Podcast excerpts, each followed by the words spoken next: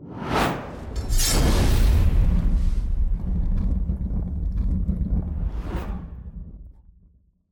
reassuring. So we we're in the process because, like, a right. lot of people are concerned about the combat in Ashes. Um. Yeah, I don't get why they pick daggers. Looking at Yusum, I wish they would uh, go for the warhammer. Hey, uh, what was that? Uh, Whoa, those first. That's yeah. a murder ninja dark overlord reference, and that's. I feel very that that seems very unjustified right now. I'm just saying that. Okay, it's a hundred percent justified. We'll keep it for later. Unbelievable! Can't believe this guy.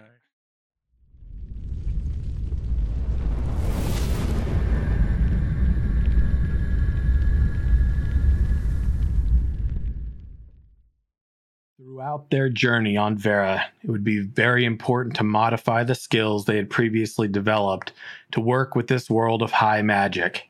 To augment their skills and further attune themselves, it would require learning in a way they previously hadn't done before.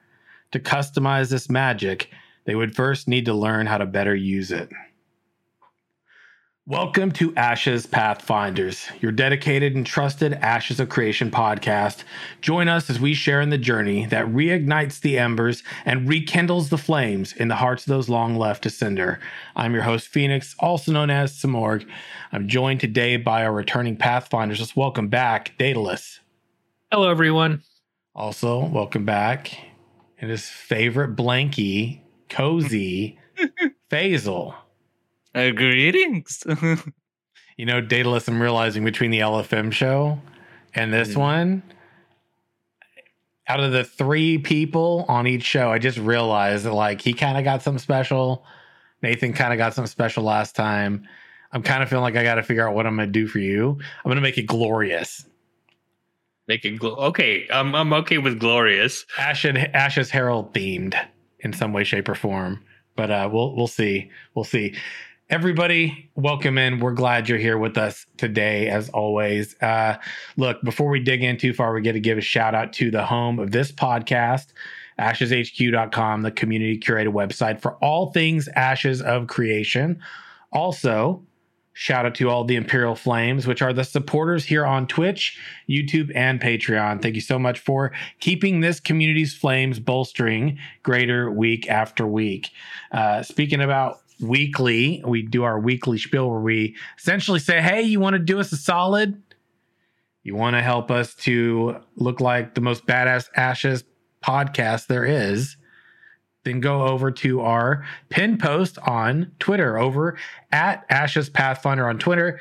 You can go there, look for the pin post, look for all the links, look at that iTunes one, go visit it, leave us a five-star review, be greatly appreciated. And you can... Oh my gosh. Yeah. Sorry. I saw something in our chat. You can uh, leave us a Daedalus is trolling a little bit in our, in our D M group here, um, but you can go over there and leave a five-star review, leave a comment, and we will read it live here on the podcast. So you can do that. You can also call in to one five three nine six six four six eight zero one and leave a voice message, and we can play that as long as it's appropriate, obviously. Let's see. You can leave a message in the mailbag, right, over ashes pathfinders at gmail dot com. But, friends, we got some announcements real quick related to community, and then we're going to catch up with the cast and see how we've all been doing. Uh, Knights of the Phoenix is recruiting, right? Didn't have our community night officially with me there last Friday, but hopefully some of the homies hung out and did some stuff and things. Um, we got community days every Friday pretty typically, although I'll probably be having to take one or one here and there off uh, in the near future just because of life stuff and things. Um, Alpha One videos have been rolling like clockwork. Y'all continue to watch them. They keep going. Um, basically cataloging all of my um, Alpha One experience. Everything that I did, I recorded, and basically I've been taking each playthrough day, breaking it up into different playthroughs for each day, and just breaking those actual days into sections or parts. Um, we've got, I believe, playthrough seven starting tomorrow, and I believe that one's seven parts long. So keep them up there. They're rolling out every two days at this point. So you have tomorrow, and then two days, and then two days. Okay, um, so you can check those out. And um, let's see. Ashes H Q forums have been getting some love. Definitely encourage you all to go jump in there. roll your own uh, discussion uh, post or respond to some others. We got some there on theory crafting around uh, archetypes, around artisan classes, and just some stuff around R P and things like that. So definitely go check it out. Um, gentlemen, how have y'all been doing since last time? Anything that's been that's caught your eye as of late, aside from it, what we might be talking about today? Not not much outside of what we're talking about yeah. today. I mean, there's some other things, but I already ranted about that a few times in the previous podcast. So other than that, I'm good. So I actually, bought an entire pack. That's all I did. Well, I did actually try something new on Game Pass. Um, that's actually pretty cool. I, if you guys like space combat sims, um, mm. there's one um, that's kind of like it, it's a little kind of weird kind of story, but mm-hmm. it is it is kind of fun, and that's Chorus. Um, and it's it's actually, once you get used to the controls, it's actually pretty fun time. So interesting. I haven't heard of that one at all. Yeah, it just came out on Game Pass, and I, I've been itching to do something space combat-y. So, yeah, nice. I tried that out. I bet it was fun. Nice, nice. What about you, Cozy Faisal? Um, I kept watching all the, like, the Xbox live shows yeah. uh, for new video games that are coming out. And mm-hmm. I think there's a couple of new interesting games that are coming up. Um. Mm-hmm. Yeah, the Xbox uh, Game Pass certainly is going to pack a punch for a lot of people. They're offering like a mm-hmm. ton with that thing, which I don't, I don't have it. Um, I don't know that I would have it. I'm trying to I mean, limit. Technically, limit technically, it. since no. you have a P C, no, you can get the Xbox no Game enabler, Pass and no. get all the exactly. P C games. You sound like Daedalus. You sound like Daedalus over the what weekend. You mean being economic sim? I'm no. having. No, you're, you all are like drug pushers. I have a book to write. I got things to do. I don't need the distractions. I got rid of my okay, consoles. Yeah, after, yeah, definitely after you do your oh. stuff and things, you can look into it. But it is, I would say, Everybody. in terms of like deals, it is good. It's like one yes. of the ones that I will keep. That's fair like point. Other ones I've tried other game services. This one actually right. is worth the money. You're, you're both hey, right on we're that. We're not telling you bandwagon for the entire bloody year. Just play the games that you want. Then unsubscribe. It's, just, it's easy. It's like just go ahead, take a hit. take yeah, a I, hit. I know how you. I know how you know how to set priorities, man. You'll, you'll you'll get your stuff and things done, and then yeah, when okay. you're ready to unwind, there's a whole library for you. Here. Pressure. It is a little bit of peer pressure, but not not too much pressure. More of like cozy pressure. Cozy pressure. It's cozy like, come on, it, you'll like it. It'll be good for you. Come on, you can do this. You know. Uh, Sam, let me whisper in your ear. You're not wrong, man. It, it is one of those things when you see it, you're going, damn, man. I mean, I think even like Starfield and some of these other games are planned to be. Yeah, Starfield is going to be on it's there. Like, yeah, dear definitely. Lord, like I'm going, like, how are you all? See, I, I hear these things happening, and this reminds me of what they did with Mixer. So I take it with a grain of salt at this point, or sand, depending on what your preference is. But like, I literally. I don't take it too seriously. I kind of feel like it's a little bit too good to be true and waiting for them to roll it back or something, because it, this is sort of the Microsoft thing, right? That they've been doing over the past several years. They they kind of go out there, they try to get into a game space, and they try to go make it just like, you know, whatever, throw a bunch. Like, look what they did with Mixer. They threw a bunch of money at like some of the top streamers, and those people's contracts weren't even up, and they tapped out on the platform. Like, this is different. I know. I expect that in this space they're going to do well, but it just, that seems like so much money you're not going to make for wanting to make money as a company. So I'm trying to understand where the the cost benefit analysis is for them on this. Real talk, right? Because even PlayStation's going, yeah, I don't know if we're going to do all that with our passes. And you're like, I can understand that. So I'm just curious. I mean, where they're going to draw their they're, lines. They're still doing it. I think they're still doing it to some extent with yeah. PlayStation. It's just they're setting the timetable. Like, they want to make money up front and money later, right? With having people do both services, which like I'm, I'm not disputing. I think with, with Microsoft, I it just feels like since they're getting a better subscription base because they're putting in all these day yeah. ones, I think it... it's kind of six of one, half dozen of the other. I don't think they would have done it long term if if it wasn't somehow mm. profitable. But when you think of a sub model, like you could have people that don't buy games for six months, right? And True. not True. not spend any money. Yes. But then if they're part of Game Pass, that money's already coming out. Yeah, it's like kind of like play people who used to play World of Warcraft, you know, and they'd be like, they kept their subscription every month going, even though they didn't play every month. I mean, I was definitely there too. But you also think about like subscription model services that the big dogs, you know, I think of like Amazon, for example. Like you might imagine the people that go, like most people take advantage of the shipping for their Amazon Prime, but there's like a ton that's offered in that. And not everybody consumes everything that's offered in that either. So there's like, there's lots of subscription models that have worked. See, and then you go and you think about Ashes and the fact they're only going to be a subscription model.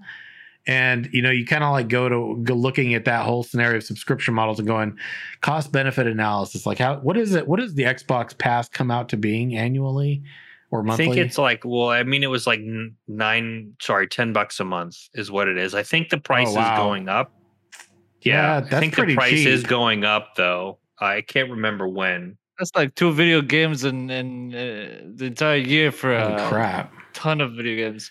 True. I mean, we usually box costs yeah. pay like what, fifty or sixty bucks is a pretty yeah. normal price these yeah. days. For especially if it's next gen now, they just added like another ten bucks onto that. So I'm not I'm not going to talk about the prices here in Saudi Arabia. I'm not going to lie. We Fair. Like thirty riyals, which is basically five bucks for a full title game. For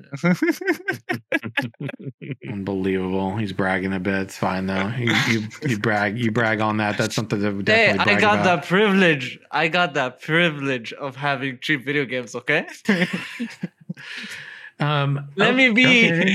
All right, all right, all right. Murder Bunny, I hear you. I hear you, homie. I hear you. Um, let's see. I guess. Okay, so I announced. I, I'm just going to reinforce this as well because um, we'll talk about it a little bit towards the end. But Ash's development live stream obviously is getting pushed to the thirtieth, which is going to be a Thursday. Usually they hit that Friday marker, but you know, mm. if you want to, yeah, I'm just going to kind of shout this out right now and we'll probably hit on it again towards the end, but their development live stream, right? Get your questions in by June twenty-eighth. Thursday, the thirtieth is when they're going to be doing it, eleven a.m. P D T. You've got like a week, what, two weeks almost? No, almost just under two weeks at this point. Yeah, just under two um, weeks, yeah. yeah. So they usually do Fridays, right? But, you know, it's going to be a Thursday, so it's going to be a little tricky.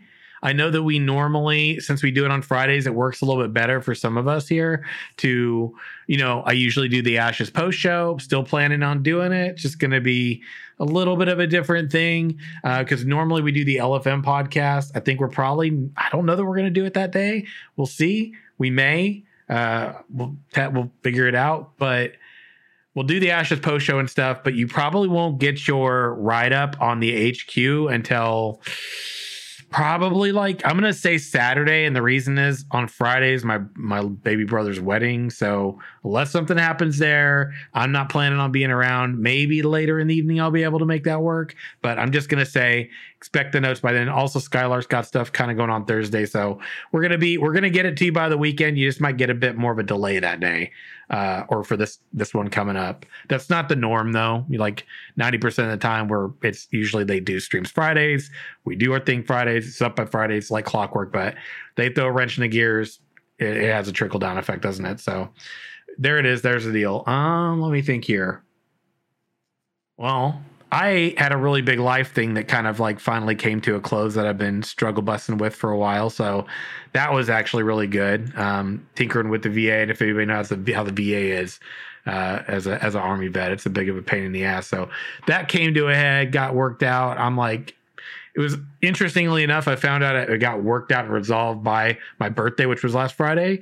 And I was like, oh my God, what a great way to like, that was like the best birthday like info or, or present I could possibly get because it means I don't have to struggle bus deal with this bullshit anymore moving forward. It's resolved, it's sorted out.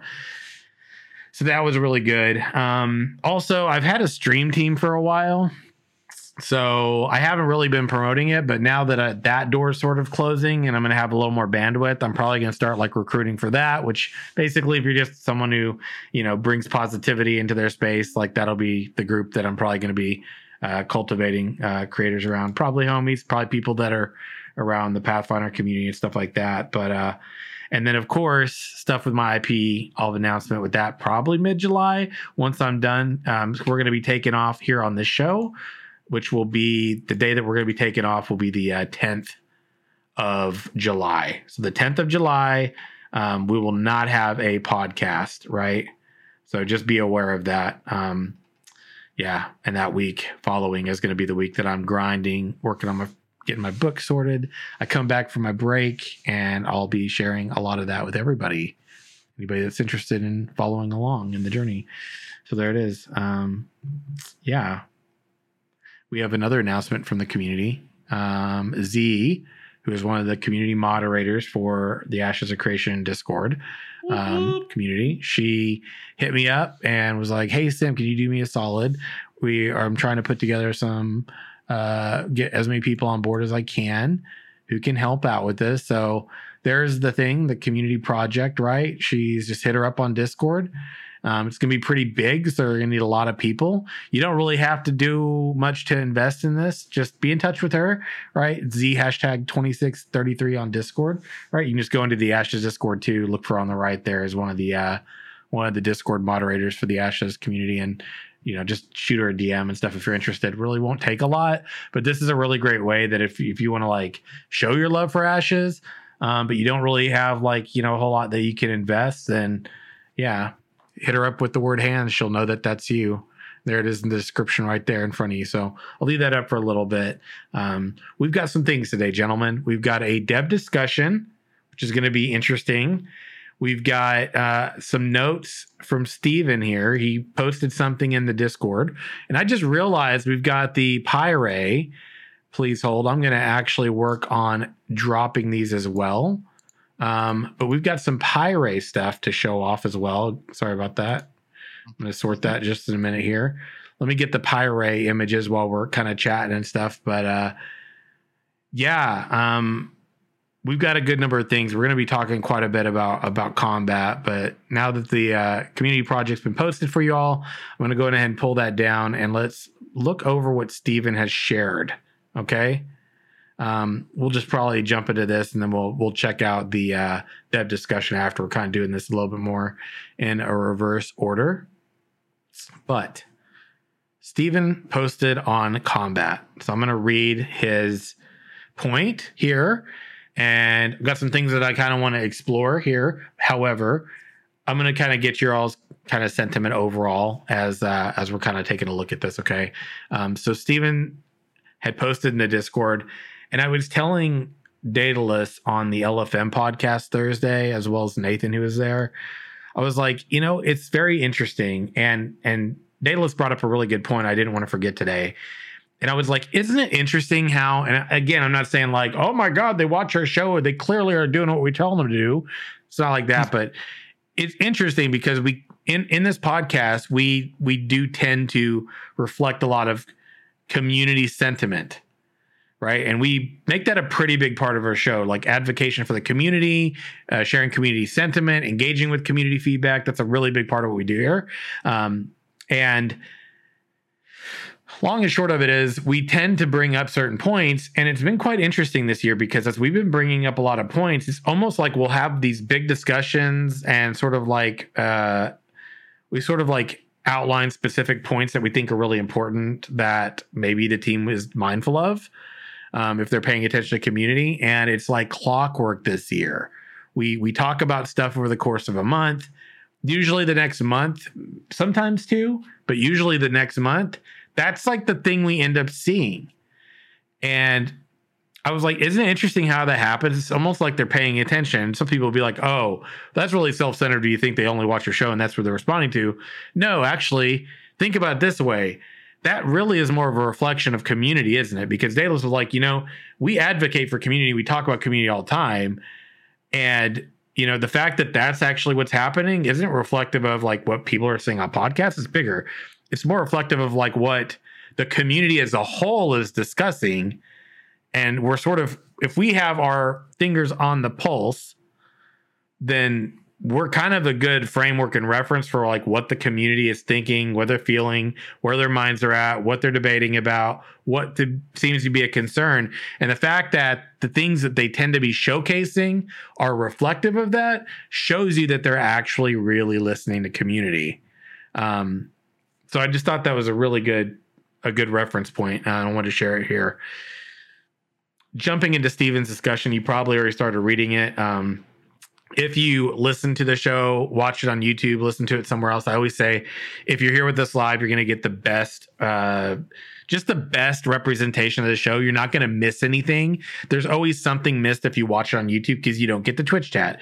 If you're listening to it uh, in audio form, then you are being able to engage and, and, you know, listening to the conversation, but you can't really drop a comment there. You, you can't be a part of chat. You miss that too. So we're sharing Steven's quote, and I'm going to read through it real quick. And then, gentlemen, I'd love to know what you're thinking about, about what he shared here. He said, I have decided it is best, or it's the best approach to show small combat updates and elicit feedback on the direction taken. So we'll be starting with basic weapon attacks, V F X, player root, split body movement, and directional inputs. He also said, if I approve the combat update for this month's stream, there's a one hundred percent chance of dual daggers being shown. He also said, we will see. I have asked the community team to push a stream back to the thirtieth of the month in an attempt to show a small combat update on basic weapon attacks and movement updates. Now, that last bit, clearly stuff we've seen before, uh, seen before, but thoughts, gentlemen, generally about, about just kind of what he said there. Oh, I'm excited about dual daggers, and I don't generally play rogues, but, um, I I was actually pretty surprised that he was talking about a new weapon set. So clearly that that was um, some goodness there. And I was honestly, I I also like made some connection there too. If we were having a lot of really good community discussions around combat, and just seeing this like at random, I'm like, wow, this is really cool that he's starting to, you know, want to share what the combat uh because that has come up, I think, like consistently every time they've shown something of significance. You're like, well, people are like, combat when, right? So I think that's really good that they're doing that. Mm. um I'm interested to see like what direction they go. I would love to see basic weapon attacks for everything they've got, just to get a feel for what kind of weight their combat is going to have, and also see like how they've taken feedback from the community on the combat styles, like the split body mm. versus root combat, and and see how they've tweaked that. So I'm really interested to see how that all shakes out. But yeah, I'm I'm pretty excited about this stream, and I'm glad they're they're taking the community ideas. Not that they haven't been in the past, but like this is just kind of the latest one, right? They've kind of taken and and run with. So I'm I'm looking yeah, forward to it. Absolutely. By you, Faisal. I mean, I'm pretty excited for this. Um, the fact that hopefully we get small quantities of action combat and tab targeting, uh, bit by bit, is is quite reassuring. So we we're in the process, because like a right. lot of people are concerned about the combat in Ashes. Um, yeah. I don't get why they picked daggers. Looking at Yusim, I wish they would uh, go for the Warhammer. Hey. Uh, what was that? Uh, Whoa! First. That's a yeah, murder yeah. ninja dark overlord reference, and that's I feel very that that seems very unjustified right now. I'm just saying that. Okay, it's one hundred percent justified. We'll keep it for later. Unbelievable. Can't believe this guy. Uh, uh, but what's it called? Yeah, like like my like when when it comes to action combat and weapon attacks, usually a lot of weight is involved, because once you have like big weapons versus small weapons, it is uh what's it called? Um, very drastically different, so people can actually feel the V F X behind it, the right. animations, all these things. Absolutely. So I'm very excited for this. I'm not gonna lie. See, I feel like that was a setup, right? Because the moment I say, yeah, I'm really excited about that too, it's almost like I'm just reinforcing what he said. Also, Faisal, how long was that brewing for you, buddy? How long? It wasn't really. No? It's, it's it's a plan to win the battle, Sim. It's just a battle to win the war. Unbelievable. It's fine. You're ridiculous. It's man. Just like moving one pawn. I didn't do anything. He's like, I'm just moving a pawn. Doesn't have a whole lot of meaning behind oh, it. For a minute, I, I thought he said moving a paw in somebody's back. uh, also, if you couldn't tell by, by what's going on there behind Daedalus, that's the Ashes of Creation art they showed on their their Twitter, basically saying Happy Father's Day if you're a father, you're you're, you're a dad out there. Uh, Happy Father's Day to you all, and if you're watching as it is Father's Day, uh, I hope that you find a little bit of joy from this podcast on that day. Uh, yeah, a special shout out to Half yeah, Tilt who uh, who couldn't be here, but he's he's a uh, be one of the A P daddies, so wanted to give him a shout out too. Yeah, you know, it's funny. I was in a, I was actually in a chat. Uh, was it like yesterday or something? My youngest brother, Baz, little shit brother, Baz. I love him to death, but he's he's he's he's a he's a little. He he's he's the he's the troll brother, okay? He is like the little troll brother, and I'm like, fucking kid, every time with this guy. And it was like my birthday on like Friday or whatever, and he said some funny he said some funny jokes or whatever, and I'm not gonna read them here because they're just, you know, really disrespectful. Obviously, um, he's a little shit, and he, you know, needs to get him get himself right or something. But he was basically saying some stuff, and it was like saying pappy, basically saying pappy to me, and I'm like, the It's un- again unwarranted. It just seems like not cool, you know what I mean? Like what a little brother is for, I suppose. And he was like, he was like, is it pappy or or peepaw? And I was like, I mean, you can just go pappy paw. I mean, that kind of works. So that's like my new thing for like the elder father. You just call him pappy paw, P A P I P E E P A W. You're welcome. Yeah. And and um and in the Latin country, be pappy paw. Oh, thanks, Daedalus, by the way. That. That's really cool. And uh, everybody that's dropping subs in chat, I really appreciate that. Y'all are really cool. It's really, really amazing of you to do that.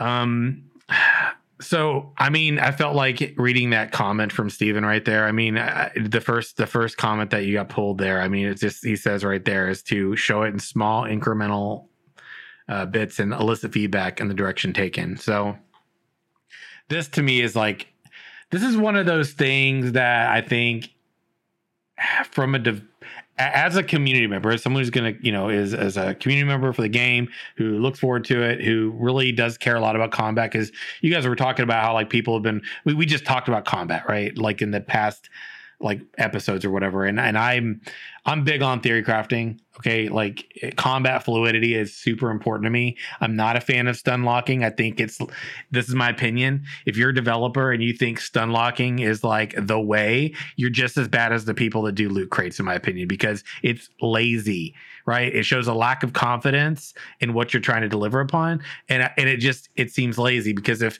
pressing a button And and that's like your win button is is the way to go about it. That's like pressing the button in a cash shop, uh, Diablo Immortal, and just buying those things you can dump into your gear and become the badass. You're having what? Flashbacks of stun locking, aren't you?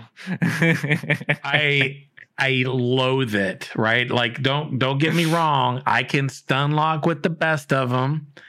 But it just, for me, takes a lot of, like, even though you can do it as a dirty rogue in a game, and even though it's kind of funny, it also, for me, just kind of gets really boring because, like, it, it just too easy. It feels like it's too easy to, to play that way. And it feels, in the in reverse, it feels like it. There's no fun in just being stunlocked either and not actually feeling like you're getting to engage in an actual fight.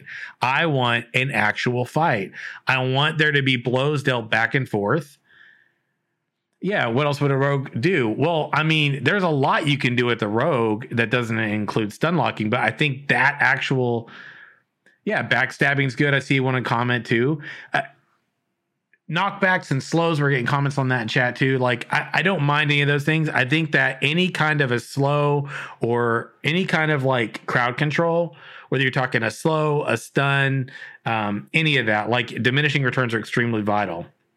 And to me, it's more about the combination and utilizing stuns.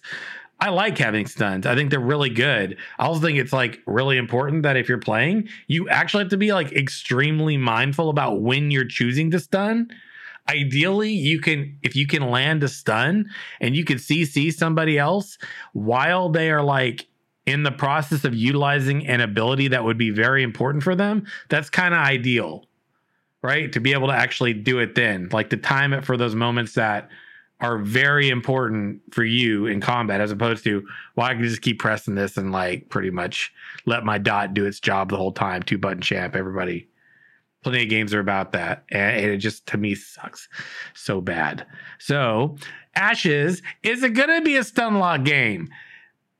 When Steven said that, I'm like, oh, baby, that is good, right? Like, I want to, like, utilize things like C Cs and interrupts and have to be very mindful about when you're doing that, because the best fights I've ever had, whether you're talking about large-scale combat uh, or, like, solo combat or even, like, low, you know, like, low party makeup combat, like small-scale party makeup stuff is, like, actually really great, because when you when you have those fights that could, could go on for a little while and someone's not just getting popped in like a split second, it, it makes you a lot more cautious. For me, the adrenaline's a lot higher too when I'm in those types of fights, when they go back and forth, and at the end of it all, it comes down to who made the most mistakes, whether you're talking about group comp or individually, usually both, if you're talking about a group anyway. But so when I hear these um, things about combat, which I'm going to let you get to it, Faisal, but when I hear these things about combat, this to me is important because so many developers develop games and then they release the combat, and all that opportunity to actually engage with community and gather feedback and potentially make implementation along the way is just lost. All possibility that's gone. And they end up building upon something that that's really hard for them to turn back at a certain point. Anyway, Faisal, go ahead. Okay, my question is basically, for spells, which characters or which combo of a character should have these stuns? Should oh all of them God, have it? Dude, tank, you're... cleric, fighter, rogue, such all a big of them? Question. That's such a big or... question. Just one.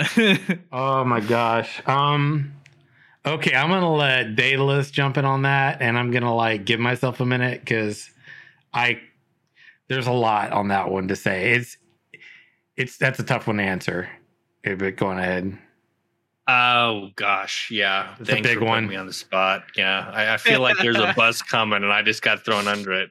Uh, but I, I'll I'll be honest. I I'm kind of I go back and forth too, because you know one of the things that I maybe want to clarify is definitely I'm a fan of crowd control. I actually got really into it, like playing um, City of Heroes and a couple of other ones. Um, I never really got into it with like WoW per se, but I did have characters that had those C C abilities.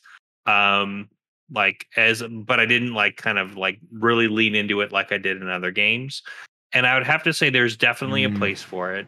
I think I would have to see it in testing. I think everyone should have maybe some level. Not everybody shouldn't have everything uh, necessarily. Like there should be some stuns or slows or knockbacks or whatever, and that could be like split out between the different types of archetypes.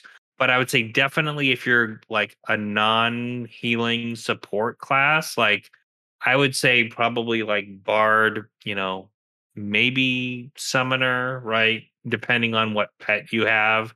I think that's where you should really have your your really like, you know, huge C C like abilities. Not again, not like stun lock things, things with din- diminishing returns, things that still require strategy. But I think your your most options for C C should be in those support non-healing support classes. Um, now that's not to say like say like a rogue shouldn't have some too. I think it's just going to be kind of a balance of what each has, because you don't want to get into a scenario like you have had in other games. Everybody can do everything, right? And then you don't necessarily need like a comp per se. Um, and, it, you know, I don't want to jump into our solo discussion yet, oh, but it it diminishes the utility of other classes when everybody can do everything. I mean, mm. Guild Wars kind of did something like that. Guild Wars two did something like that.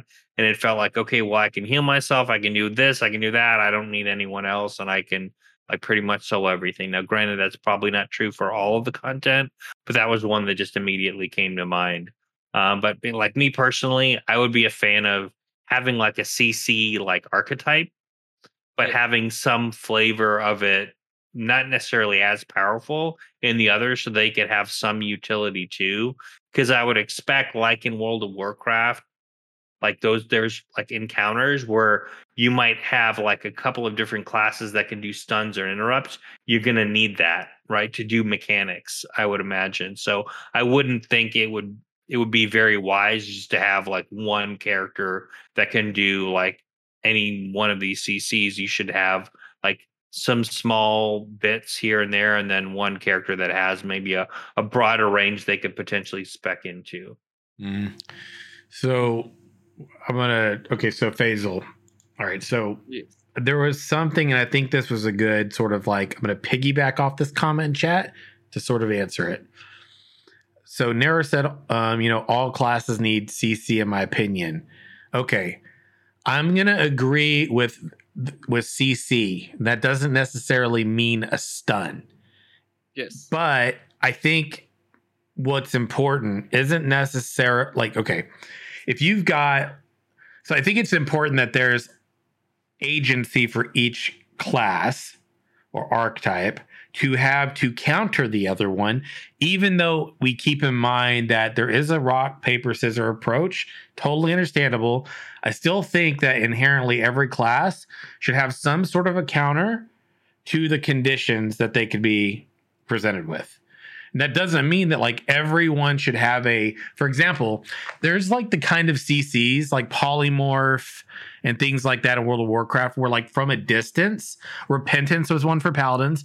You could, from some level of distance, there was the ability to hard C C something for a certain period of time. Polymorph was a great example. Um, ret- repentance was a really great example. And you could, from a distance, you could cast this on them. And casting that ability, that C C, would literally like, or put them to sleep. Like hunters could like trank, I think.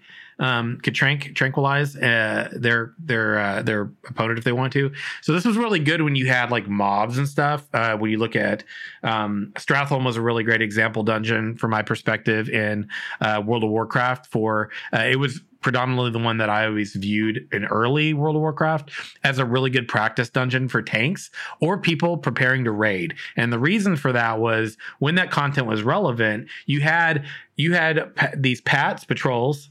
Uh, groups of mobs that would sometimes pat or patrol around, meaning they were mobile, or you had uh, the sort of static like this mob sort of just in this area and there's a different group of them. And you'd have like different, you'd have casters and healers and you'd have warriors and stuff that would be in that group. And you'd want to try to priority focus on which ones to take out. And so you wanted to make sure you had certain C Cs on certain ones. So there's like those types of C Cs that you could place on mobs that are there, right? And sometimes when you would place them, you would actually aggro the others, and so the others would charge towards you. And so some of the, part of the um some of the the strategy mechanics there was to prepare you for raiding was like you could do that and then focus on other classes like warriors that could potentially like, you know, stun through more close quarters, or like imagine charging someone, and as you charge them, you hit them, and at the point of impact they get stunned, but also there's like an A O E. So then you got like this cost benefit analysis and the group makeup of, well, if I'm a warrior and I was like going to charge somebody and it could stun them, I can't charge them if they're by the other ones that have been C C'd. So I like different or a variety of types of C Cs, especially having certain classes have some that can then impact other classes' C Cs. So you have to be really cautious about uh, which one, like, you know, when you're going to pot- uh, potentially utilize those, based on different combat scenarios. So I think different types of C Cs are important. Hard C Cs are important. Having like slows, uh, you know, or like uh, rooting effects was a really good one too. You can have like where you root them, but maybe they can still shoot. They just can't like get up close to somebody. And if they're like a warrior, for example, they get rooted. Well, they can't really like charge and they can't do their melee attacks. They're stuck over there, and Ranger just zipping them down. So there's a lot of really fun, interesting strategy that can be involved in that. Or Frost Trap is a really good one too. Raz and Chad, I appreciate that. Frost Trap is really good too. You can C C them in a nice chunk of ice, um, or things like that. Uh, Hunters could also put an effect on the ground to where you could, the enemies walk over them and are slowed along the way. That was a really fun one. So World of Warcraft has really good examples of different types of C Cs. And in that game, just about every class has some variation of a utility, or I don't know about now, they used to. Um, Daedalus is rolling his eyes. You wouldn't consider those to be a hard stun, though. Right. Like some of those are not a hard stun, absolutely. Yeah. Right. Yeah, like, not feel, all of them are hard stun. Yeah. Yes. I feel like the only hard stun for a character should be is for the tank, and that is it. Ooh. Everything uh, when it comes to the other classes, I feel they should have some special mechanic to them. Like the fighter should have like disarm, like make mm. the other player unable to hit the guy. I love disarm or, abilities. Uh, yeah, those are fun. Uh, what's it called? Uh, Rogues can, like un- are unable to stun, but they're able to get away. Like they're able to hit their target, then bounce off. Or dot like damage. That, they're traditional too. Yeah, like poisons yeah. and stuff. Um, and and the ideas can go through, but like hard stuns is just, eh, if not treated right, it right. is the bane of existence Absolutely. to every M M O. Right. Yeah, I mean. Yeah, I totally agree with that. And I mean, Sap was a really good example of the rogue ability where you got this hard C C. I mean, you the thing is you could break out of it with the majority of classes too. So I think having like that, there be a bit of like, you know, because one of the best things in combat, right, in a PvP scenario is, say I've got two forms of crowd control, right? And I've got one that sort of like really slows a player, and I've got another one that's like a hard C C, right? Like you mentioned, like that stun, hard stun. Yeah. The best thing is when the class that you're using that on has the ability to pop out of it, but only a skilled person is going to pop out of the hard C C, and they're not going to pop out of the the slow or the the other one, right? That that does impact them in terms of crowd control as well. So the best thing is like, you know, to a skilled player who gets who gets impacted by crowd control, they're going to know, well, I'm not going to use this, this one ability I've got to pop out of just the slow effect. I'm going to save it for when this class uses the hard C C, because that's the one that's going to be really problematic for me.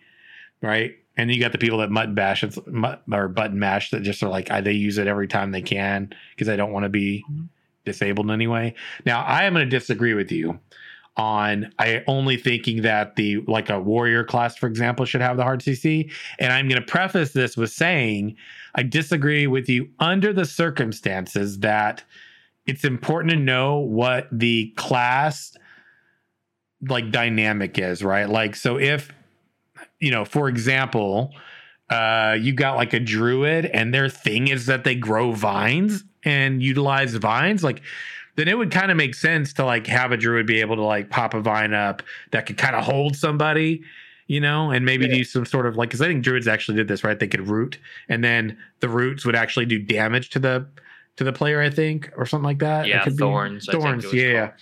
So I think it depends on like what the definition for the archetype is, like understanding how that class is supposed to work, because certain C Cs would make sense for some classes. I think it's different that it's meaningful versus then you just have one. I actually think that it that range should have certain hard C Cs, certain range it'll make sense with, and certain melee yeah. classes it'll make sense with, but not everybody. But like mm. you're always limited to the, to uh, a series of amount of spell mm. spells that you can put on your hotbar. True. Or the game designed that way. Right. Like you won't have every existing spell for a druid. You won't have a, True. every single spell. Like you're not playing D and D essentially. Right. So it depends how they want to take this game further. Mm-hmm. Do they want to make a stun for a to this certain character or not? Like mm. are they going to make it okay, these certain characters are for damage, these certain characters are for support, these certain characters are for damage, or, or tank, Um, oh my god, that's funny. So um, it could be taken to many multiple right. ways. Yeah, I will say that even if I was to take it and just generally talk about it and talk to your point of where mm. you say like I only see like one having a hard stun. I, like if I was to look at these archetypes it's, and go with it's my not just, yeah okay let me let me just paraphrase sure. that it's not just the one stun. I'm just saying like Hard there stun. Shouldn't be as abundant. I agree as to everyone having it. I agree with that too. Like if you were to tell if I were to look at the eight archetypes right now and I was to look at that and go which of those inherently do I think should have a hard hard C C. I'm probably going to look at that, and if I were to go with like just a gut instinct reaction here, I'd say fighter or tank, maybe maybe okay. both, depending on, I think, the augmentation and the class, and it depends what we see for the fighter. Um, okay. But I'm going to go definitely with probably those two. I don't... I don't think Rogue really needs that. I think really working around like not being able to see them is would be more interesting. Um, yeah, I think that would be a lot more interesting, and maybe yeah, even like some giving sort of vanish or blinding powder. Yeah, or something. Yep. I think I'll, would be cool. Yeah, I like the idea of. I think one thing that was kind of cool too in um, World of Warcraft was like when you got the smoke bomb thing you could do as a rogue. That was kind of cool. Um, mm-hmm. But yeah, sort of like misdirection. I think with a rogue would be really interesting. With like the ranger, that kind of makes sense to have maybe like a maybe like a slow or like a, a sort of like uh, inhibiting movement. That kind of makes sense, but I don't really see how a hard C C would really make sense for that. Cleric, I don't see a hard C C really making sense, um, and I'm kind of having a hard time thinking of any. The light of divi- the divine. Right. Can always strike at any time. yeah, yeah, I know. I know. Look, that's why I'm hoping that the augmentation of the cleric with the tank's going to make some sense. Um, hoping that they're going to have like a stun, and then like you get that cool like cleric sort of like flavor that gets added along. I think maybe a mage would make sense to have like some sort of a hard C C, and I say because of thinking of like freezing a target, maybe something along those lines. If we really get into some good elemental. Ice magic, but we need to see what they actually are going to do. Yeah. Outside of that, um, it's it's going to be interesting. I don't really think Summoner would need it. Um, not really any of the others either. The only one I'm questioning is Cleric. I don't know about Bard. Since Bard, I'm yeah. Like, I don't like. I haven't seen a lot of Bards in M M Os that much. Yeah, and we need to see what they're going to do with Bard too, because it's so hard to know. Yeah, that that one I'm still like I'm so like ready to kind of hear about the Bard, and I think like what you said about fighter and um and tank I think makes sense, and I kind of feel like with those being like more melee focused, I see like knockbacks being a thing or knockdowns even. Yeah, yeah. Um, so again, like it's still gonna have the same effect, right? Somebody's incapacitated for a period, right, of time.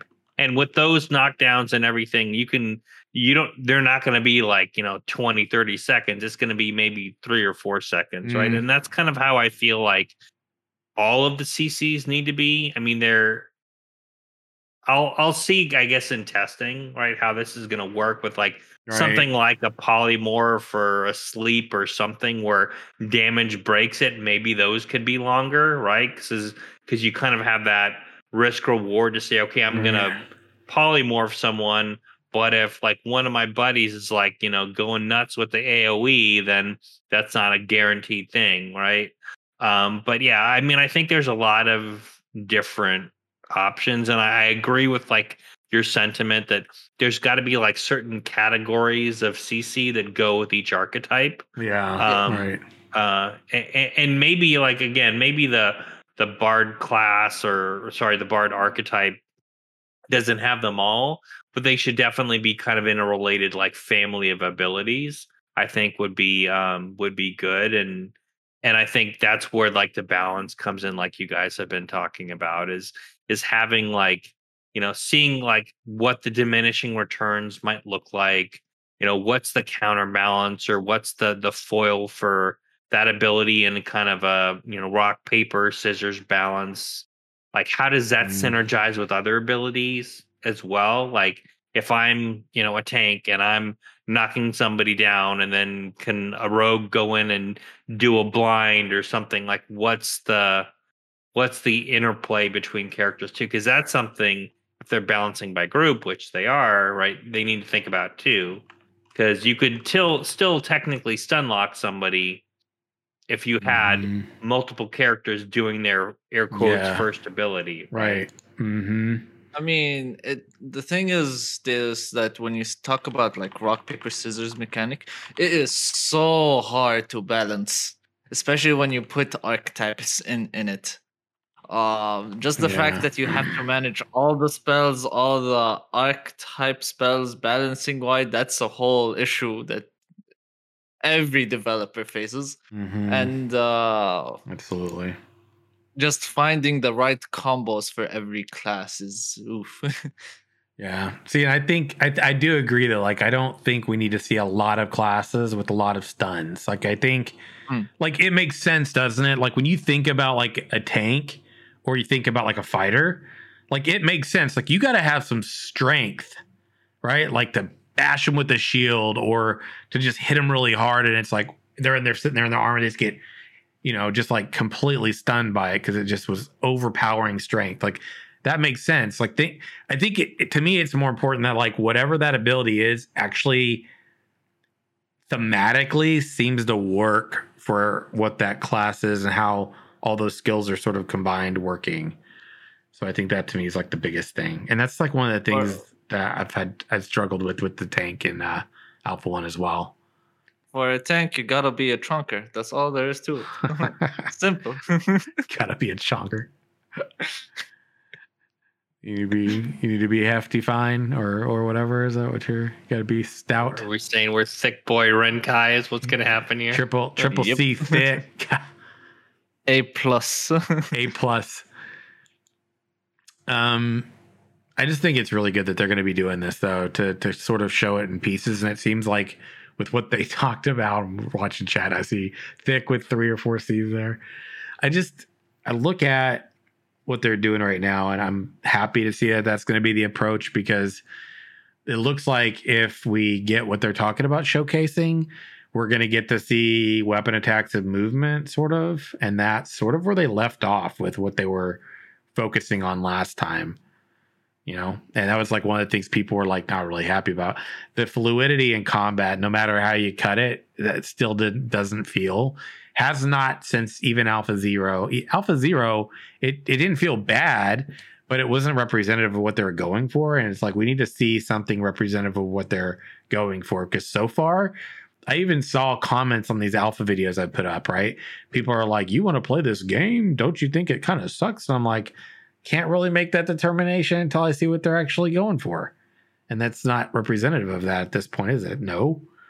We haven't gotten anything representative of what they're going for. We had... I feel like we had a snapshot and kind of saw something they were going for in Alpha Zero, but that was strictly tab target. And since then, they've gone, actually, we work on all that. Because, you know, a lot of that was kind of, I think, what Steven was kind of like thinking at the time. And they kind of like developed some skills around what he was looking for or looking at. And now we've seen some things that are very different. I mean, there are skills that we saw back in Alpha Zero that have not been showcased for those classes we got to try in Alpha One. We actually had things that instead are there now, which some of which I really hope are gone, like castigation. I love it, what it does. I don't like the animation. The the whip thing, I'm like, oh, that, ah. nah, no, no, no thanks. That's some, that's some B D S M type of things. You gotta enjoy it. I feel like I'm watching like a cleric doing a succubus skill from World of Warcraft. It doesn't really work for me. It's like my job. They didn't have the effect no. in there too. Ah, oh, ooh, and you're like, um, that does sound B D S M. Yep, that yeah. we're in a. You should be in a closed room somewhere. Dark sim? No, that's not a dark sim thing. I'm just talking. No, don't tell me you all haven't thought it too. Nope. Don't even tell me there's someone else here watching who didn't think the same thing, going, kind of looks like a succubus, only it's glowing with golden aura and they're not moaning. at the same time. Well, see, the way I was the way I was looking at it, I mean, I wasn't thinking about that Blizzard game. I was thinking about it like somebody's getting like whipped because they are a sinner. And they must be purged. And deep down, you know you deserve to be punished. I'm just exactly. See, I, and I didn't think I was gonna like the cleric as much as I did, but that was such a fun class to level. I mean, I leveled the cleric first, actually. I mean, I think I started with a oh, mage, yeah. and then something got wiped, and then I went back. But the cleric was so fun, and and I actually didn't mind the. I I thought it was kind of a non sequitur in terms of like ability. Like, okay, it didn't make sense with everything else that it had, oh, but God. Still, I kind of looked at it like, you know, somebody's in the Inquisition. They're just they're just getting purged. Oh God! By the holy whip of justice. Oh, I should Raz. Raz in chat's cracking me up. He's like he's like he's like shame, shame, shame, repent. That's exactly it. I mean, yeah, yeah, exactly. Claire's a little going a little hard, hardcore. I think I see a little, um, you know, uh, pr- priest in their future. A little bit of. If they need something worse than that, but we'll leave that for a completely different conversation. Bard cleric. Hmm. Bard cleric. It's going to be interesting to see what they... Lol. People in chat, y'all just really don't ever... You take every opportunity to reference Dark Sim, looting, right? I mean, I don't know what to do with y'all. Just know when I take a week off and there's no show, it's your fault. I'm done because I was tired of you. Just kidding. It's not true. I had enough of oh, you. I needed I did, a break. I did sting, so it burns. It burns like castigation, bro. Castigate much, Sim? What? Okay, uh, talking about the, the punishment in the guild. Right. Castigation. You are looting a week. That's good. That's funny. So, yeah, you know, they talked about the duel or daggers before. I, it's an interesting one to showcase, though, isn't it? I mean, I think people are probably I think at this point more people want to see the bow because it's been yes, like yeah. it's been pending for so damn long. Kind of drives me nuts. We haven't seen the bow update. Like, what are we what are we working on changing at this point? I mean, it's it's the most, at least I think it's more challenging than melee weapons, to be honest. Yeah. Because you have to work with two systems, projectile and uh, yeah, potentially. What's it called? Uh, and D P S. Yeah. Well, you're thinking yeah, about right. like you guys uh, are you going physic or hit scan approach, right? Yeah. Which approach are you going? Mm-hmm. Thank you. Yeah. Yeah. You're welcome. Um, and I think that's the most hardest thing to balance. Even like even when it's time to register for server issues, all these things, you have to take that into account. Um, yeah, so, yeah. I think it's that's more so challenge. Than like wand, because wand is a projectile, but that's I mean that's pretty that's pretty straightforward. I think it's gonna be more tricky when we get into like the hybrid perspective of are we tab versus action and how are you choosing to change it. Yeah. Yeah. yeah. I could see them doing like hit scan for like tab target, but then if you're going for the action orientation, maybe having it become more of a physics approach. That'd be cool. I don't know. Yeah. But like um, hit scan is always best, essentially. I, I prefer if, it. Yeah, because like yeah. once you have your cursor on that uh, enemy, you just hit him. Projectile, mm-hmm. it actually takes skill to hit anything with a projectile. Yeah, uh, it's definitely. I mean, it, it can definitely be done. It's just it's a it's, it's a bit it's, more tricky. It's just a bit harder or trickier to do. It's mm. not impossible. I'm not saying that hit scan is uh, not hard. Like not hard. It is hard. Yeah, they have different but, difficulty levels for sure. Yeah, definitely. Different style of difficulty. I think they both can be equally as difficult depending on. It also, I think, depends a lot on like how a person tends to play a game, because some people are more. They tend to be more like, you know, they do better with hit scan sort of combat, like projectiles, and some do better with mm-hmm. the physics based stuff because it just works more with the way their, I think, their brain sort of works. So, and that's what I think is a tricky part too. Is if you want to make range combat specifically with things like a bow feel meaningful, I think there is that dynamic of there are different player types and you want, I think, it to be appealing to a variety, right? Like I think you you want the people who enjoy utilizing a bow in the games they've enjoyed previously to feel like this fits for them, and same for the other people. And there are definitely different walks on that. So I guess it could be tricky, which probably is a part of the reason I, they haven't shown it yet. I actually like this question in chat. Did they mm. say if there will be like an ammo count, like one hundred arrows, or do they have unlimited supply? Uh, I don't know on that. I don't remember them saying no, that there's going to be. I don't remember them talking about that, that I, either. I, yeah. I feel like that question was asked, and I don't think that there was supposed to be ammunition. I could be wrong, but I feel I feel in my gut that that's the answer, because I feel like this also had, had to go back to them talking about utilizing... Uh, this was like an A P O C conversation. Yeah. yeah. Thank you. Yeah, Nora said early on, I'm pretty... I, I remember it around A P O C, and I think that the question came up as a result of the potion launcher and yeah. the bows, and I think that was like how it was referenced. I believe it was like twenty eighteen. Yeah, so Nora was saying twenty seventeen or eighteen. I feel like that's about about there too, but I think they said I think they said no then, but that the reality is I don't know if that's... See, this kind of goes back to what are they planning on doing with the bow? What if they do mm-hmm. require arrows? What if arrows can be crafted via artisanship, and that's going to be a thing? I wouldn't have an issue with that. I mean, I remember you used to have, have to have ammo for the hunters in World of Warcraft, right? Yeah, back then when they, they got used, rid of it. Yeah, back when they had to use uh, mana as a resource, which was weird. But something I actually preferred the hunter pre-kata because it felt more like, I don't know, it felt more organic to me than when they went into focus, which focus makes more sense as a resource, but everything else in the kit for the hunter sort of got dumbed down a lot back then. So yeah, that just goes to, that's the class that uses a bow. I think actually you could use a bow for like the off weapon for like warriors or something. And the theory yeah, is also, yeah, I the think, theory is hmm. do rangers, if they have unlimited ammo, did they just poop animal? Hmm? Hmm? No, they pulled out of that, that, you know, infinite the the, the infinite quiver. Yeah, is that what it's called? I kind yeah. of forgot. Yeah, infinite quiver. Yeah, that's what it is. It's sort of it's, like it's all essence space, right? You know, you're you might you might you know bring forth arrows with your essence. That's funny. I wouldn't I wouldn't say they would you know do that other thing. Yeah, yeah. yeah. I guess depending on what they ate, though. There are those things that don't make but, sense but, in games, though, right? Like Link had always they, put everything into his pocket, and he never, you never saw it. It was always on hand. Yeah, they yeah, had but, always had the pocket of many things, and they had to like yeah. they had something in there. yeah, wherever you chose to put that, don't really want to know. But clearly, it wasn't strapped on your back. Okay, thanks. That's the end of that conversation. Visual effects is going to be interesting because we've had a lot of re- reflection from people saying it's a little too blingy. A little too, a little too much flare, a little too bright, or Star Wars-esque.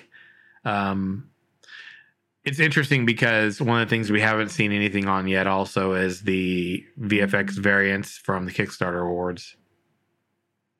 Right? Haven't seen that yet. I'm curious about that. The Phoenix aura, curious about that as well. Hope it's going to be badass. As a Phoenix, I can tell you, I hope that they deliver on that. Yeah.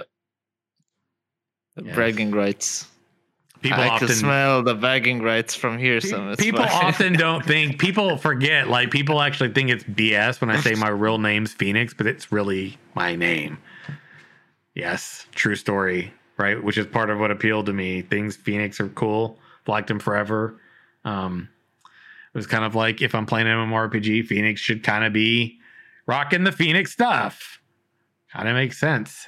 It would be weird if I was like, no, my spirit animal's actually a goat. Hey, goats are O P. They can climb mountains in seconds, okay? Why is your spirit Wait, animal a goat? There is a goat simulator game, so obviously there's some sort of power in the goat. yeah. Y'all that are mistaking. You're, y'all are thinking the wrong goat. I'm talking greatest of all time. Come on, baby. Get in the game. Get in the game. I'm just kidding. Nobody missed I mean, that. Unless they're trying oh, to take the Dark Lord route. Raise it up. Which, which in everybody, case, uh, the devil. you all want me to be, everybody here wants me to be the Dark Overlord, and they want to see me go dark side. But the thing is, are you sure you do?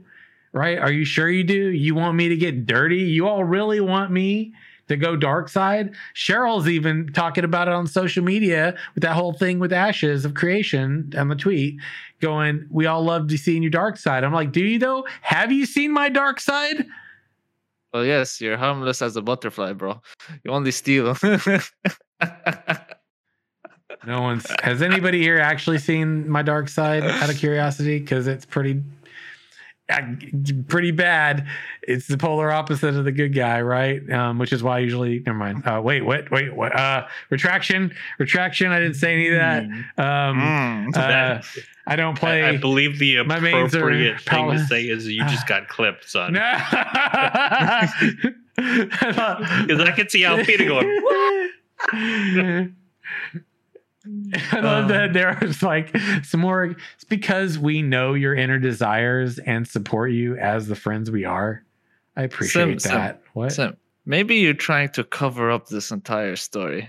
What maybe story? You're trying to like take the route of the good guy, but in secret, you've been taking it to, to the B D S M route every single time. See, that people don't know about. Faisal. There's there's like making references and a person has a dark side, and then there's making references as, as they like, uh, you know, uh, some th- some some interesting uh, showcases of intimacy. Uh, that so I'm just gonna move on from that because it's not that kind of show. Anyway, awkward moment. Everybody cringe a little bit. Yes. Okay. Pucker up, Buttercup. You good? Okay. We're going to move on. So we're going to go ahead and move on from this to um, something a little bit less uncomfortable and talk about the recent uh, dev discussion. Cool. Sound good. Great. Awesome. Um, and then we're going to hit on one of the things that I actually saw in the forums, which I thought was really interesting. And I'm just going to pose a general question, but let me share the dev discussion, friends. Oh, you all are laughing in chat. Filthy. Unbelievable. There you go. So we're going to talk about. Okay, thanks. So we got dev discussion forty-two on gear color customization. Something we've talked about before. Piggybacking off them skill visual effects that clearly Ashes is going to be doing something a little different with. We just haven't gotten to see what they're going for yet. Not even remotely close to that yet. But here's the here's the question. They they call this a reverse Q and A. Rather than you asking us questions about Ashes, we want you to ask you what your thoughts are. Which is uh, kind of what they do every time, by the way. Okay. How do you feel about dyeing your gear? We've talked about this before. They've made hints on Edgy Elf, that's hilarious in chat, by the way. I've never seen that combination used before. Creative, for sure. How do you feel about dyeing your gear? How far would you like the system to go? Do you prefer a full color range that allows for some odd color combinations, or a more limited one that preserves visual fidelity and realism? This question is going to get a City of Heroes reference for me. But jump on in, gentlemen. And to you all watching, what's your answer? Gentlemen, I no think order. I think they should go the full range. Guild Wars two has I dislike Guild Wars two dye system. I dislike the colors that you're able to get there because they just don't match. I just dislike it for that reason. I get that. I get that reference. I've seen that too.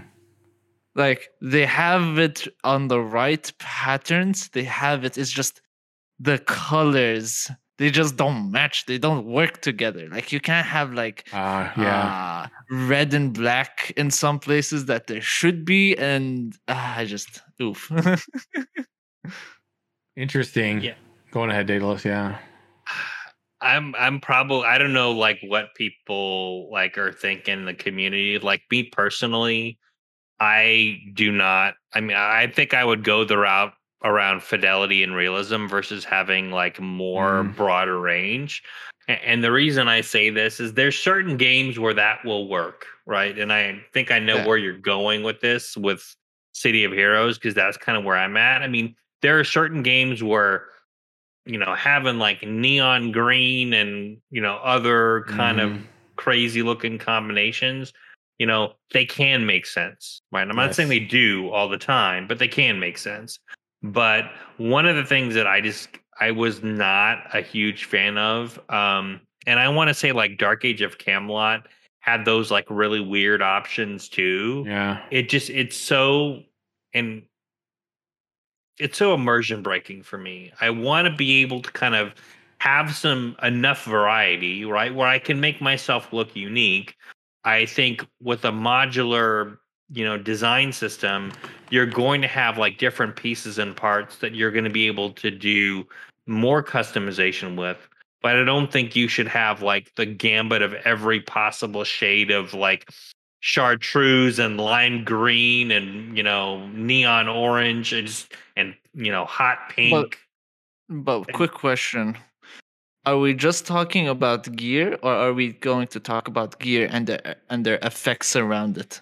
The, um, I think the effects yeah. too make. I mean, is is a it's a good point as well, Faisal. It's like yeah. I don't want I don't want lightsabers running around either, because I mean we all we all like saw that meme after they did like some of the battles with A P O C and the castle yeah. sieges and whatnot. Mm-hmm. So yeah, I mean I I don't want to, and I think this is probably the best way to put it. I don't like obnoxious colors. I don't like obnoxious looking gear. And that Blizzard game was one of those things where it's like really with the shoulders again. I mean, some of that looked cool, but most of the time it was like, what are they thinking? Right. And that's yeah. kind of the, the way I like, I want something. Again, it's a fantasy game, so using the word realism kind of seems counterintuitive, but I want something that is like generally not like immersion breaking. There's still things that can be ornate and detailed and cool looking mm. without yeah. being frigging obnoxious, and I just so, that's that's where I draw the line. So to understand, you you want the full range, but there's certain colors that you don't want that would just kill it. Yeah, I mean, I want the maximum amount of customization, but like just let's try to keep the palette like within what's realistic for the world, right? Okay. But you're not would getting, you. Go ahead. Uh, would you accept like neon green and all these things for F X, for example? Like, let's say uh, a piece of armor would just have like uh, uh, blue smoke coming out of it. You could change that to something that's a little bit more neon, but subtle, not that bright. Yeah, I mean, I think, again, within reason, right? But I'm talking about like yeah. if you're running around like with orange pants and a green cape and, you know, neon blue boots. I mean, no. Just yeah, no. right. Yeah.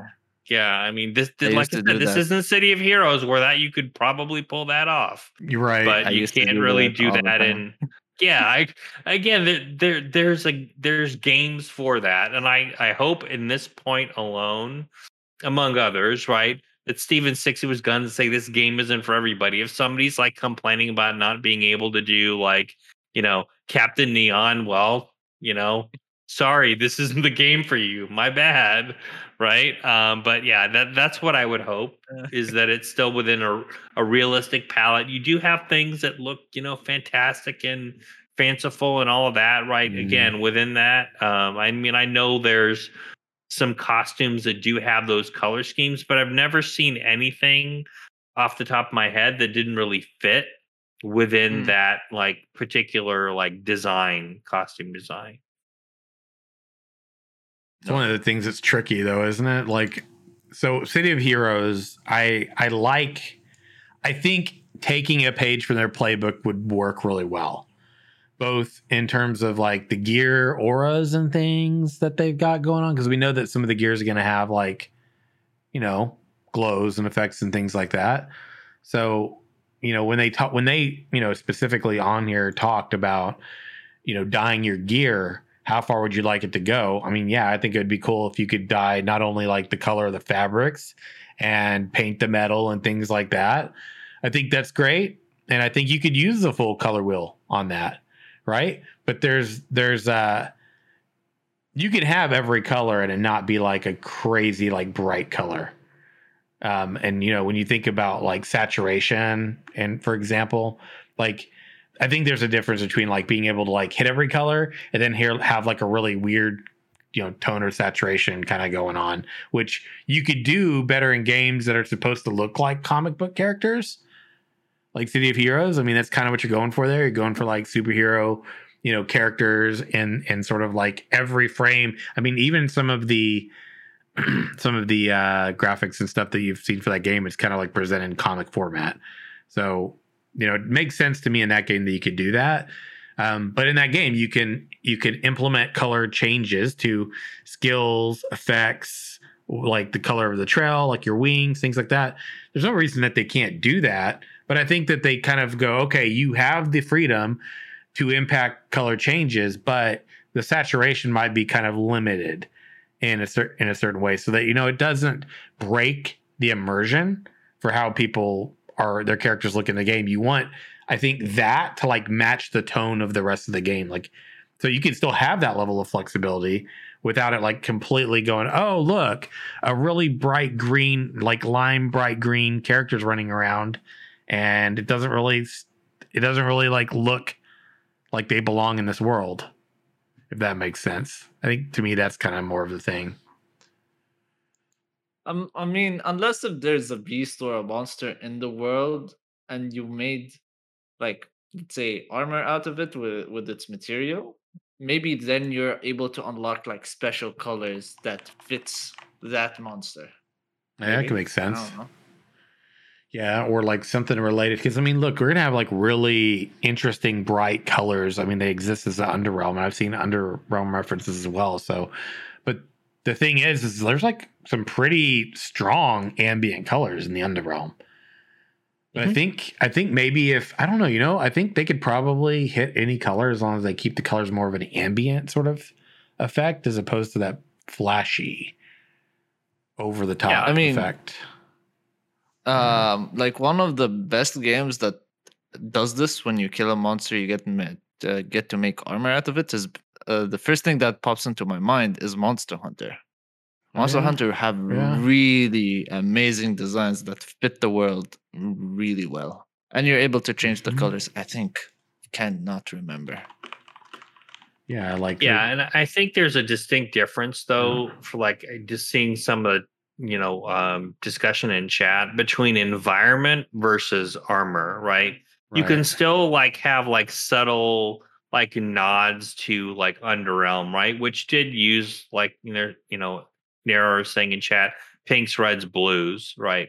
But there's mm. a certain like, there's a certain spectrum, right, that you need to have in order for it to not be immersion breaking. And like I said, I, I'm I'm okay mm. with having like a wide variety of colors, but I think you do need to think through like crazy looking combinations and how that may not fit in the world, and kind of find ways to make things fit, or at least make things unique for a particular um, you know, racial like look, like Tolnar, for example.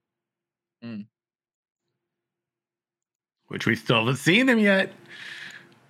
I, I I think that the bioluminescent sort of approach would be pretty amazing. Um, I even mm. think that there could be gear that could look like this. Um, I think the Tolnar, I think it would be really cool to like sort of see like mushroom sort of like shoulder pads and stuff like that, or like, you know, weird like carved sort of like, you know, wooden sort of like armor, because people are going to like it, and, you know, it can work for, I think potentially it could work for certain Tolnar, and maybe even for some of the other races that customize their character a certain way.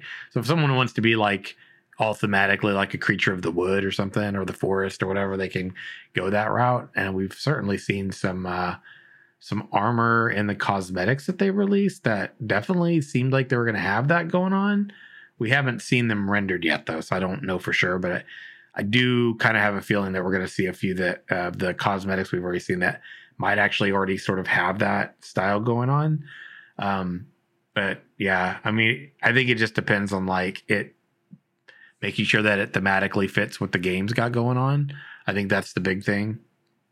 Imagine, imagine if you would make armor that is yeah. uh, uh, the word that you used, symbio. luminescence. Yeah. Uh, and you and like the dungeon was completely dark. You're unable to see anything. Oh my but gosh. Once you enter with your armor, it just glows yeah, up. Light and in the darkness. A chain reaction to the entire area. That'd be cool. Uh, that, that's funny. What? How did you get your armor like that? Well, I got a bunch of glow bugs about ten minutes ago. Squished them all over my armor. I've only got about ten minutes. Let's go. Anybody who was a kid, I look back now and I'm like, I feel bad about doing that, but at the time it seemed really fun. Yeah, tons of glow bugs. You break them open and squish them on you, and it was like, oh look, it's like glow in the dark. This is amazing. Catch some more. Oh no, we killed them all already. Feels bad. What happened to all the species on the planet? Yeah. Um, um, okay. So let's show those elves that they showed off. All right. You ready for this? Oh. Image slideshow. Boy, there we go. We got to see a little bit more of what the Pyre are going to look like. And I'm pretty happy with them so far. Damn. I don't know, man. First impressions. Noise. Yeah. This is going a step further than the, the concepts we saw. Damn, man. Yeah, the, I, the level of detail. This actually looks a little bit like Maggie, honestly. I thought that was pretty cool. Does that it? They're trying to make... Yeah, I mean, I don't know. I got Maggie vibes from that. Funny. That'd be funny if they were actually trying to, like, pick one of the devs and make a... Which we haven't... We got to see I mean, that, man. We got to do that soon. I could see it, Daedalus. I could see it. But yeah, the level of detail, man, the, like the tattoo pieces mm. and all that. I mean, we saw that as far as, uh, you know, the character creator and what you could do with the tattoos and the markings. I mean, that's fantastic. And, you know, you right. can, this is like, I know this is like, or this is the, like, what they said was the final pass. I mean, I can't wait to see some of the other characters. Right, dude. Yeah, because all of them look really good. So mm-hmm. yeah, yeah, Pyre are looking pretty damn badass, dude. They've all got their own underwear style too. Have you noticed that? Like that, their their underwear, like they have a very specific. Each race has a very specific type of like get up undie style. I just think that the the Pyre, like I looked at the male and I'm like, that is really cool, and I'm glad that they get facial hair. Like you know, that's one of the things that kills me sometimes. Yeah, I can't stand elves in fantasy that can't grow a damn beard. It drives me nuts.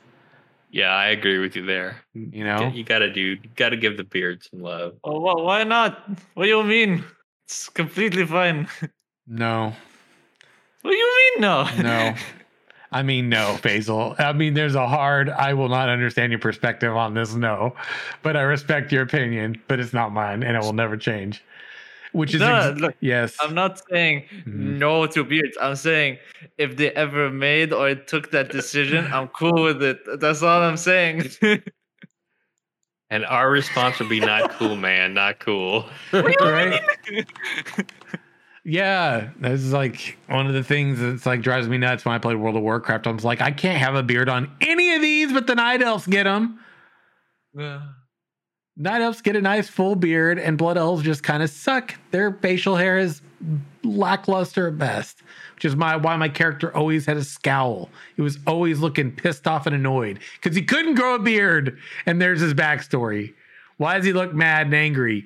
Because the world told him he couldn't have a beard and he wants one. How do I know that? Because he's me. Because he's me and I wanted to have a beard on my damn character. And they told me no. And I was like, y'all missed the mark here. Right? You missed it. Why can't the Blood Elves in World of Warcraft even grow a damn beard? Can anybody answer me that question? No? I thought so. I still have I'm not got to answer that question. I'm impressed they can grow hair at all. This is bullshit. I'll tell, I'll have you know the elves in my world all can grow really nice full beards. Thank you. Nice. For that reason, because it's bullshit. I approve. I'm backing away slowly. Why can't they be bald? You know, anyone who's got hair can be bald. Do you know how? You take a razor to that shit and you call it this right here. That's what this is. Unbelievable. I'm just saying, it doesn't make sense. Just give them at least the, the opportunity to make a damn decent beard. I know there's some things that can't happen. It's my jam. It doesn't have to work in that world. I'm bald with a beard. See? All is beautiful, baby. It is. So there's our elves. The Pyre looking fan freaking tastic. I love, you know what I really like the most though is the way that those branches that are sort of coming off like their forehead there off to the side right there. I love how, especially like on the male, when I saw it, it was like, it almost looked like there were like age lines there by his eyes, and it, it looked like it just seamlessly went in. Do you see that? Like that's super cool to me because that just flows like it's natural that that is the way yeah. that, that goes. I love it. Do you think you're able to customize them? Yes. Character creation? Yeah. Yeah. Steven said as much that the, I can't remember, he called them branchlers. Branchlers? Yeah, branchlers. He says, yes, because I remember somebody like funny. asked in on Twitter and he responded, yes, you can customize those. I'm like, God, oh, that's nice. Awesome. And yeah. he, he legit called them branchlers, which I thought was pretty funny. Anybody else have a Torn in World of Warcraft? I had one of everything, by the way, but have Torn and cut off their horns and had the two plates there. I wonder if they're going to have an option remember. like that. I got tree stumps on my forehead. I think you can get really short ones if he, if I remember correctly. I don't know if you can have uh, them like non-existent, but yeah. yeah. Yeah, it's interesting. So there you go, man. It was cool that we got to see those. This was like a nice, this was a nice showcase for the week. I mean, they showcased a good number of things. I thought I was actually planning on this week being our week that we were going to focus on the Lineage two archetypes and, yeah. and doing some comparison stuff, but we didn't get to it because they had all this instead. So the plan is to break down Lineage two parallels to the class dynamics that we've seen for Ashes. And if they're playing off of Lineage two as a reference point, which clearly we've seen some of that, then we're going to go, okay, let's talk about it. I'm probably going to have some visual references for what they've got for their archetypes there that run parallel to the eight archetypes that we've seen here. And we, the cool thing is we're going to get to look at their, their, you know, the classes we've seen already and go, okay, so we see some pull here. What do we see? That's a pull from like D and D perhaps. Then maybe what could we extrapolate as like being what we'll see in the daggum future for the classes we have yet to see, the archetypes rather, and their class combinations. Okay, final question, and we're going to wind this one down, okay? And that is going to be talking about, there was a post that I saw in the Ashes forums, not Ashes H Q, Ashes of Creations forums. Someone named Derp there posted about balancing guilds with solo play. Instead, I've seen a lot of uh, about the exciting guild incentives and mechanics planned for A O C, which I'm all for. My only concern is that they may require an environment whereby you have to align yourself with the guild to be relevant in the game. Personally, as a solo player, we know where this is going. I am of the opinion that joining a guild should always be out of choice, not necessity. Well, and said, in which ways do you think solo play can be balanced so that solo players, small teams of friends, can still choose this path? Number one, it isn't a necessity. You do have the choice. You don't have to do that. People can still choose to form pub groups and do stuff and things. Yes, and that's what nodes are for, okay? People can still play like this, okay? But clearly, if you're a part of a guild, you're going to have a certain level of opportunities you won't have otherwise. Yes. But the same could be said about being a solo player or a small group of people, right? There are going to be certain advantages to those people that you won't get with guilds as well. Certain things that might hinder you that wouldn't otherwise. And you're going, but how? How's that going to work? Well, you won't have like guild tenants and stuff to probably go by or anybody to answer to, or have to be told what to do when and where. You can pug life it if you really want to. Look, pug groups can still be very meaningful. Citizens of a node can come together in pug groups and do something meaningful, still impact their node, still be known for doing something prestigious, and not have to be into it in a guild. That's true. But I think I think uh, I'm not one hundred percent yeah. uh, percent sure of what he means specifically, but I think when you're one person who's trying to get into a node, for example, um, the likely of him entering that node and becoming a citizen is going to become low if a guild is there dominating it. Exactly. Yeah. So I think he, and he doesn't want to uh, join them per se, but he wants to be a citizen and try to somehow be mm. able to join, not completely locked out of it. Yeah. I mean, I don't think yeah. that there there'd be a way to limit that, right? Anyone can be one hundred percent. Like, yeah. Uh, mm-hmm. And I think, I guess I'll make a comment here um, with regard to this. And and I like I saw the direction this was going. And yeah, while I understand it's important that there is viability versus solo play, I think you mm-hmm. said it correctly, right? There's gonna be It's there's going to be a limit to what you can do, right? In terms of like larger content, you're going to need to band together with somebody. That doesn't necessarily need mean right. you need to be in a guild. But one of the things that I will like reiterate, right? This game isn't for everyone. That's like specifically yeah, from Steven. And yeah. this is also bringing massive back into the massive multiplayer, which means, right? While you're not going to necessarily need a guild, mm-hmm. um, you're going to need other people, right? And and I, I think that there's a fine line between I want to be viable solo, like from beginning to end, to I don't want to join a guild, right? Because there's two different, like, you know, ways you can approach this. Yes, I mean, I still think you can be viable. It's going to be a lot more risky, mm-hmm. and there's a risk versus reward there too, but it's it's still, you know, going to be viable to a point. Um, and and I I am, it's a fine line to tote here, because you you still will have like a, a level of viability you can achieve mm-hmm. as a solo player, no matter what your skill is. Um, larger encounters, I mean, you can't solo world boss. This isn't, you know, World of Warcraft. Mm. You're gonna need other people. So yeah, yeah. And so I mean, that was like the like you said. I think you hit the nail on the head when you said we're bringing the massive back to the uh, massively multiplayer. Right. That's that's gonna be key. Community's key, mm. and you know, one hundred percent. Players' engagement's gonna be important. And it's look, I, and I also couldn't help but wonder too. It wasn't stated in his post or in their post rather, but when I read that, I was like, I can't help but wonder how much dungeon finders and queue finders and things like that may have may have impacted some of that perspective. Because man, I'm telling you, like one of the things that World of Warcraft Classic's been doing with like Wrath, that there's not going to be a, you know, there's like a party maker to where people can join the parties, right? But there's not a queue for the dungeon or instance thing.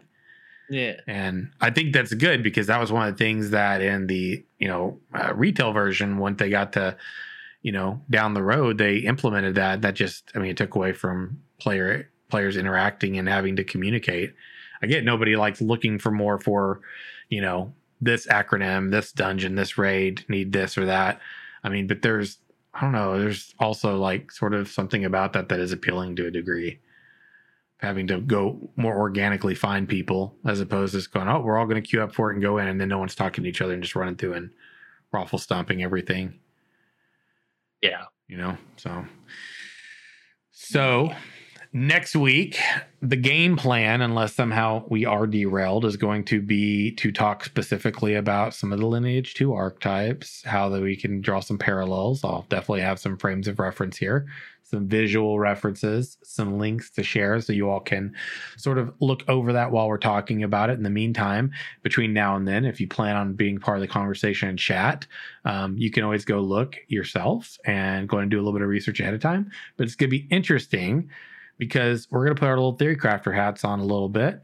And it, it seems like it'll be a good way to sort of pregame ourselves for the development live stream that'll be happening um you know, basically just four days later, because it'll be the following Thursday that we'll have the developer live stream. So that's going to be our focal point. I think I'd say also, if there's a class that's really calling for you, really bring to the table like what it is that you're looking forward to in that class, what you're hoping for, what it is you might like about that, why it appeals to you, why certain classes or archetypes do appeal to you, because that's going to basically be the meat of our conversation, friends. And with that being said, Faisal's looking a little... um sleepy time.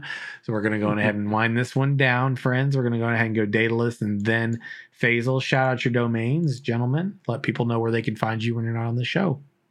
All right. You can find me on Twitter at the Ashen Herald and on YouTube, youtube.com slash C slash the Ashen Herald, and also on Ashes H Q.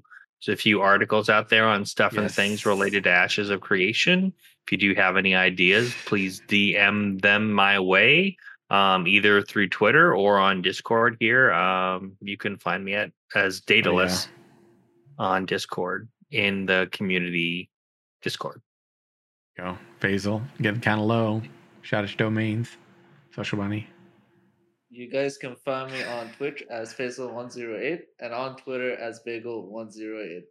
Fantastic. And friends, as always, got to give you all a big shout out, right? Remember that you don't have to be on this show to be a Pathfinder. You're Pathfinders because you're here. You're part of the journey with us, whether you're on YouTube, whether you listen in your car drive, or you're here when we're live. Always prefer having you here live, right? Because you get to contribute and the conversations are all the better for it. But in the meantime, friends, right? Might be the, at the end of today's show, but much love to all of you.